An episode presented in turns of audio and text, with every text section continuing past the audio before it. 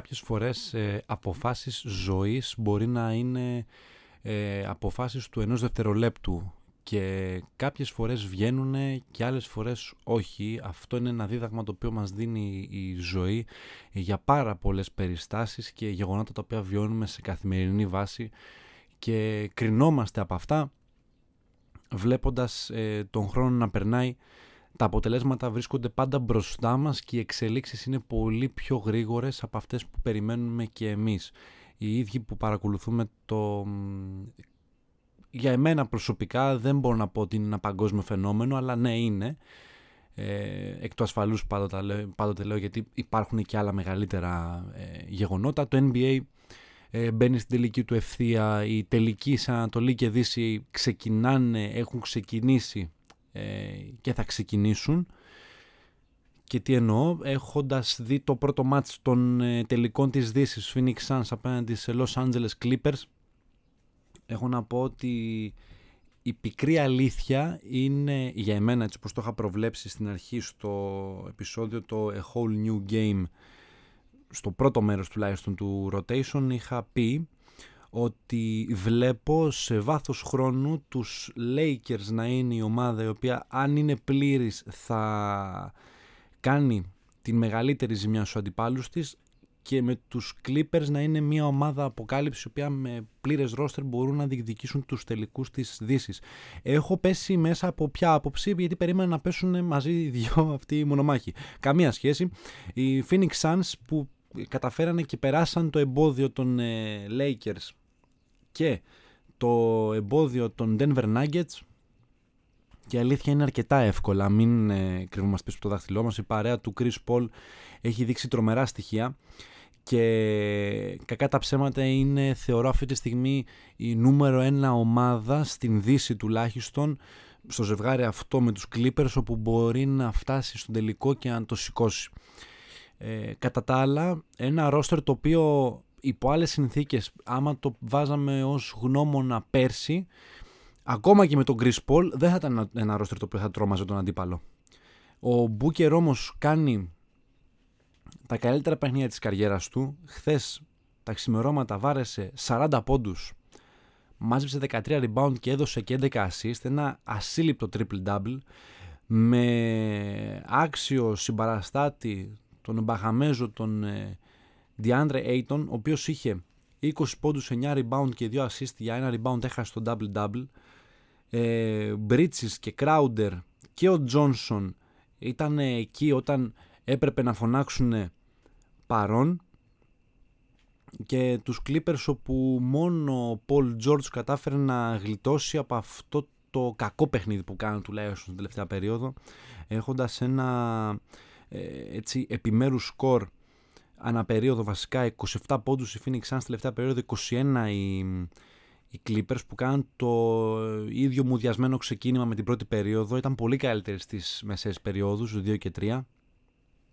Οι Suns οι οποίοι μπήκανε αρκετά, λίγο να το πω, και δεν είναι ψέμα, μπήκανε λίγο σαστισμένοι και λίγο με το άγχος ότι παίζουν στην έδρα τους, με πολλά άστοχα σουτ στην αρχή, μετά βρήκανε ρυθμό.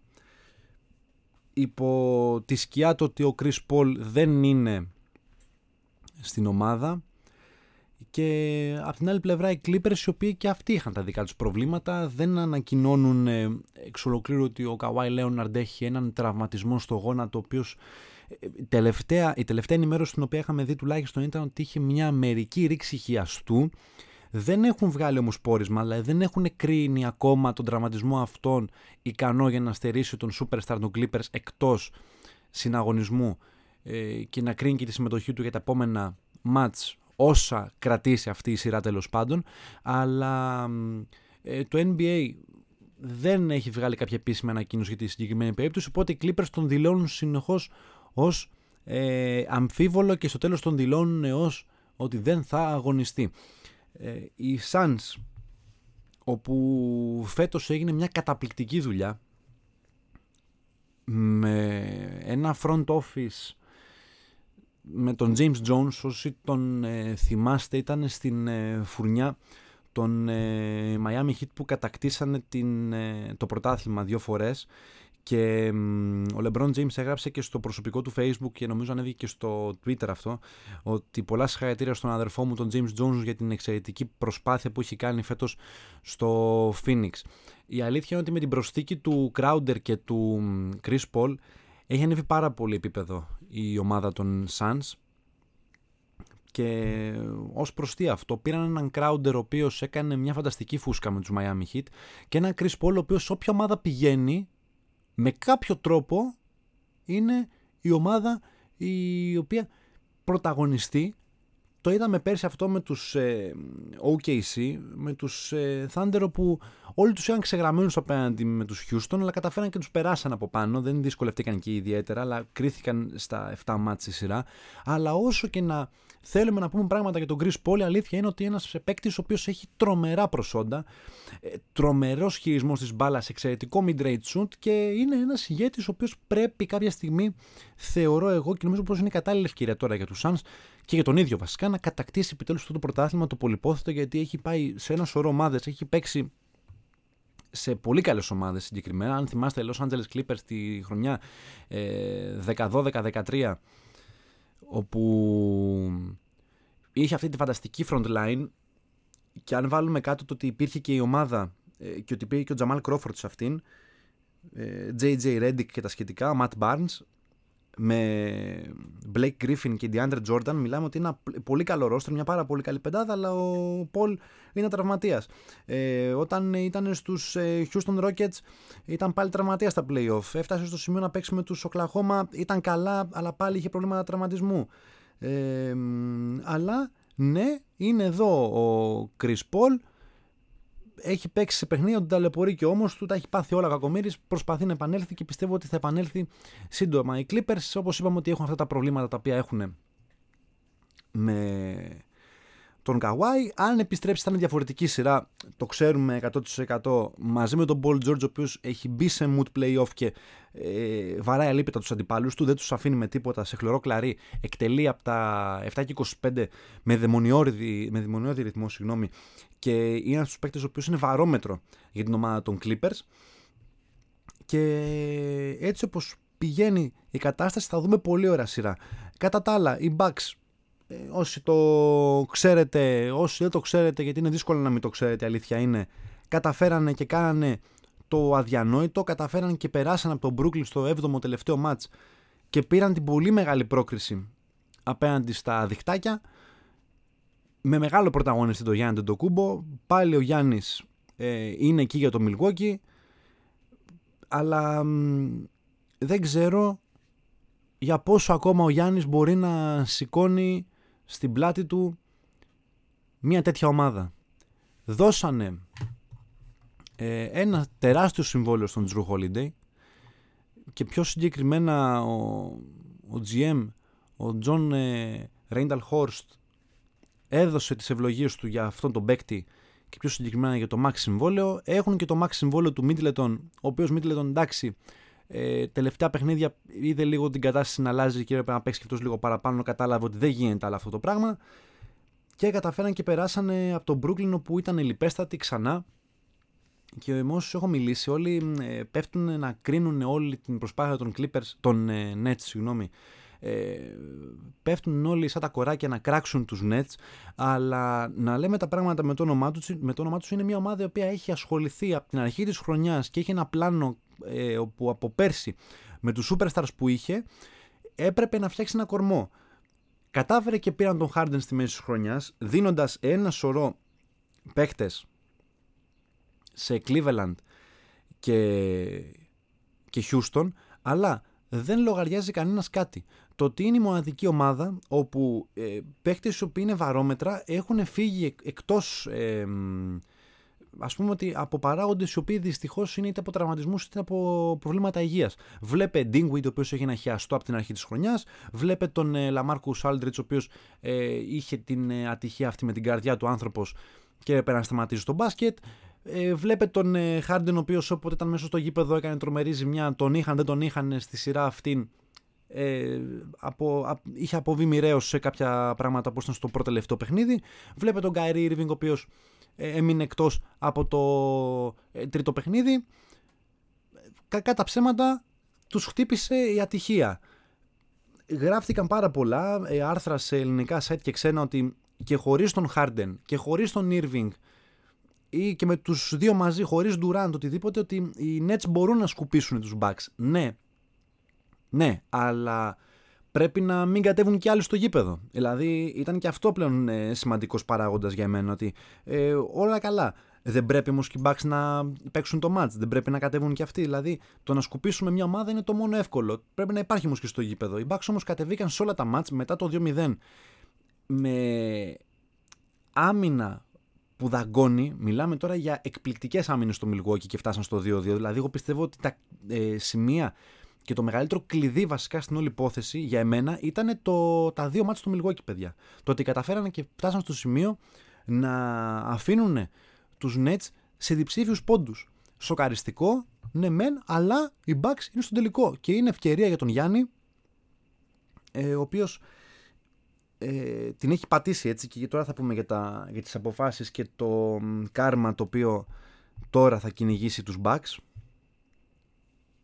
Χθες το βράδυ οι Hawks πήραν την πολύ μεγάλη νίκη μέσα στη Φιλαδέλφια. Καταφέραν και περάσανε από κατ' εμέ και για πολλούς άλλους τους αδιάφορους 76ers. Μιλάμε για τρομερή αδιαφορία.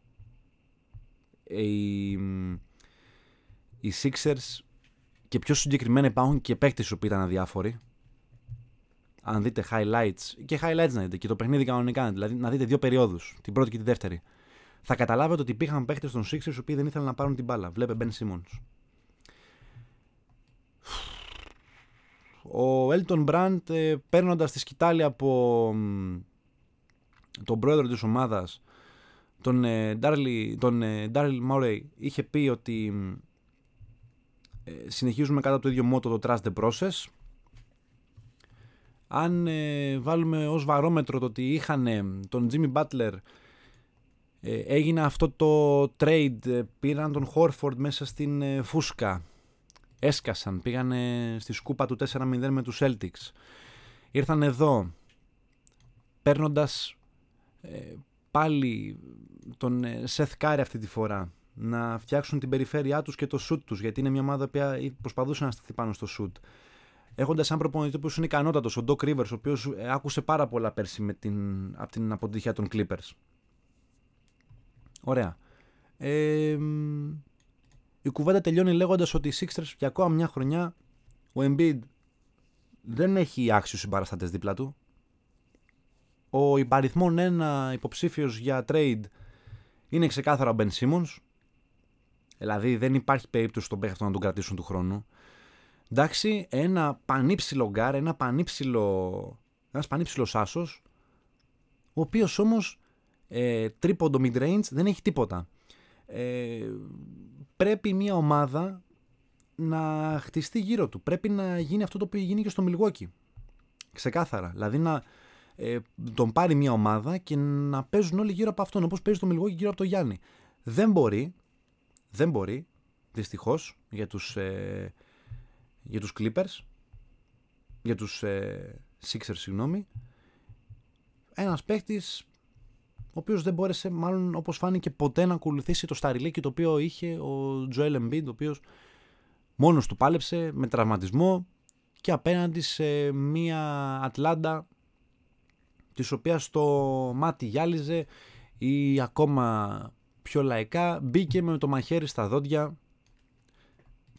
Για αυτή τη σειρά βλέπε Trey Young, ο οποίος, παιδιά, έκανε μια εκπληκτική σειρά. Αν εξαιρέσουμε το τελευταίο μάτς, όπου εντάξει πήγε άκλαυτος, αλλά εντάξει, τι να το κάνουμε.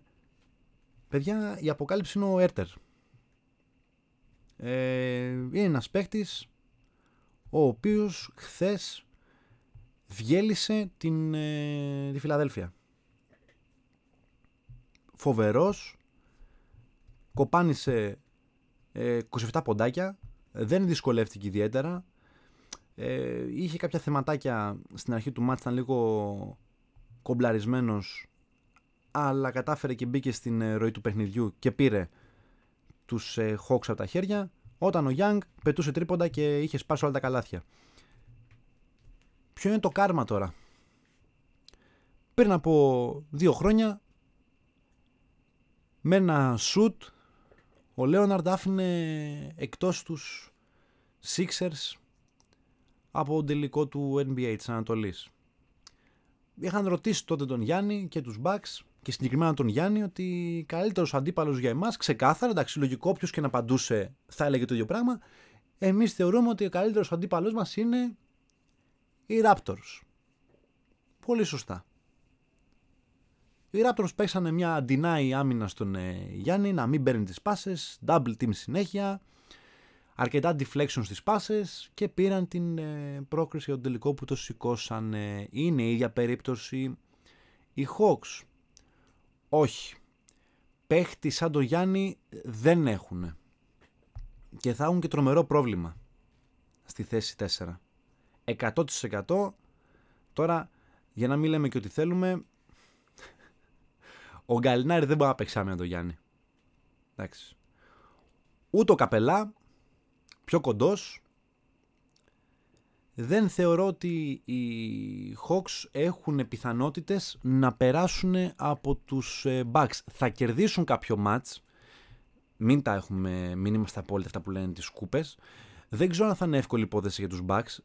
Είναι μια αμφίρροπη ομάδα. Το έχουν αποδείξει και άλλες φορές. Αν είναι στη μέρα τους ο Middleton και ο Holiday, θα καταφέρουν να περάσουν. Με Γιάννη, ο οποίος μπορεί να σκυλιάζει στην άμυνα και να κυνηγά τους αντιπάλους τους όλο το γήπεδο, μανιωδώς για να τους πάρει μια μπάλα ή να τους κάνει ένα κόψιμο. Ίσως είναι ευκαιρία των Bucks αυτή τη φορά να φτάσουν τελικό NBA και να παίξουν με έναν εκ των Clippers και Suns. Μακάρι αν περάσουν να μην πέσουν με τους Suns. Θα είναι ένα πολύ δύσκολο μάτς.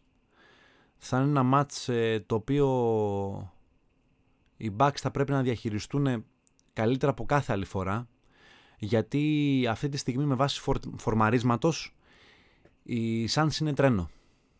Δεν μπορούν να σταματήσουν πουθενά. Δεν κάνουν ενδιάμεσους σταθμούς, τίποτα. Πάνε ευθεία για τον τίτλο. Με έναν Πολ υγιή είναι ακόμα πιο δύσκολα τα πράγματα. Οι Bucks πρέπει να διαχειριστούν το γεγονός ότι έχουν κακά τα ψέματα ίσως το πιο ψυχωμένο παίκτη αυτή τη στιγμή του NBA που είναι ο Γιάννης. Δηλαδή αυτός ο παίκτης, παιδιά, για εμένα έχει ακούσει τα πάντα. Το έχουμε πει, το έχουμε σύρει ένα σωρό. Εμένα προσωπικά το στυλ του Γιάννη δεν μου πολύ αρέσει. Μ' αρέσουν τα βήματα που παίρνει, τα πιβοταρίσματα και το νεύρο που έχει μέσα στο γήπεδο. Είναι πάντα ψυχωμένος για την νίκη. Αυτό εμένα με γεμίζει πάρα πολύ. Και στην εθνική ομάδα με γέμιζε και στους Bucks με γέμιζε και παντού θα με γεμίζει. Αυτός ο παίκτης είναι πρότυπο για τους Bucks. Πρέπει να ακολουθήσουν και οι υπόλοιποι. Στον ομαδικό αθλητισμό το παν είναι η ψυχή και η μαχητικότητα. Αν οι Bucks κατεβούν απέναντι στους Hawks απλά για να κατέβουν, το μόνο σίγουρο είναι ότι ο αποκλεισμός θα έρθει και θα έχουμε εξελίξεις πάλι, δεύτερη χρονιά, πάλι κάποιο υποψήφιο trade. Αν καταφέρουν και πάνε στον τελικό του NBA θα είναι αλλιώς τα πράγματα. Ίσως το front office να το δει αλλιώς και να δώσει την ευκαιρία πάλι στο Milwaukee. Ο Μπουντελχόζερ δεν είναι κάτι ιδιαίτερος προπονητής, δεν μας έπεισε και αυτός πάρα πολύ φέτος. Ο Γιάννης έχει τράβηξει πάλι το Λούκι. Ο John Horst το έδωσε το συμβόλαιο στον Holiday. Το θέμα είναι να το βγάλει ο Holiday το συμβόλαιο και ο Middleton και να βρεθούν άξιοι συμπαραστάτες στο πλευρό του Γιάννη που τον χρειάζονται πιο πολύ και αυτός τους χρειάζεται πιο πολύ από κάθε άλλη φορά για να φτάσουν στον τελικό του NBA. Η Ανατολή ήταν μάλλον η εύκολη υπόθεση για τους Bucks. Περάσαν τα δύσκολα με τους Nets, οι οποίοι και αυτοί θα πάνε μάλλον σε αλλαγές του χρόνου, σε ένα roster το οποίο έχει τρομερά κενά. Η επιλογή της τριπλέτας δεν έκατσε όπως φάνηκε. Οι παίχτες τραυματιστήκαν, οπότε πάνε για άλλα. Οι Brooklyn, βλέποντας το σχεδιασμό και τον άλλον, θα κινηθούν και αυτοί ανάλογα. Το rotation εδώ πέρα θα είναι για να σχολιάσει αυτή τη φορά, την επόμενη φορά τους τελικούς του NBA. Σίγουρα Για το rotation υπάρχουν δύο ομάδες που θα πάνε στον τελικό. Από τη Δύση είναι οι Suns και από την Ανατολή είναι οι Milwaukee Bucks. Και θα δω πώς θα πάνε τα παιχνίδια, θα δω πώς θα είναι οι σειρές και θα κάνουμε και ένα αναλυτικότερο podcast στο τέλος του μήνα, αρχές Ιουλίου, για να πούμε τις τελευταίες λεπτομέρειες για τον πολυπόθο τελικό του NBA και τη σειρά αυτή. Σας εύχομαι να περνάτε καλά και να απολαμβάνετε τώρα το καλοκαιράκι, γιατί μπορούμε να βγαίνουμε και λίγο παραπάνω έξω τώρα και να απολαύσουμε και το Euro, να απολαύσουμε και τους τελικούς του NBA, γιατί τα γεγονότα τρέχουν. Έχει και προολυμπιακό η Εθνική Ελλάδος στο μπάσκετ. Με πάρα πολλές ελλείψεις κατεβαίνουμε εκεί, αλλά εντάξει, θα τα απεξέλθουμε. Με coach Πιτίνο πιστεύω ότι είναι διαφορετικά τα πράγματα από κάθε άλλη φορά, και έχοντας και τις παλιές καραβάνες στην ομάδα, κάτι μπορούμε να κάνουμε. Τα λέμε λοιπόν την επόμενη φορά στο rotation a whole new game. Μόλις έκλεισε. Καλή συνέχεια σε όλους.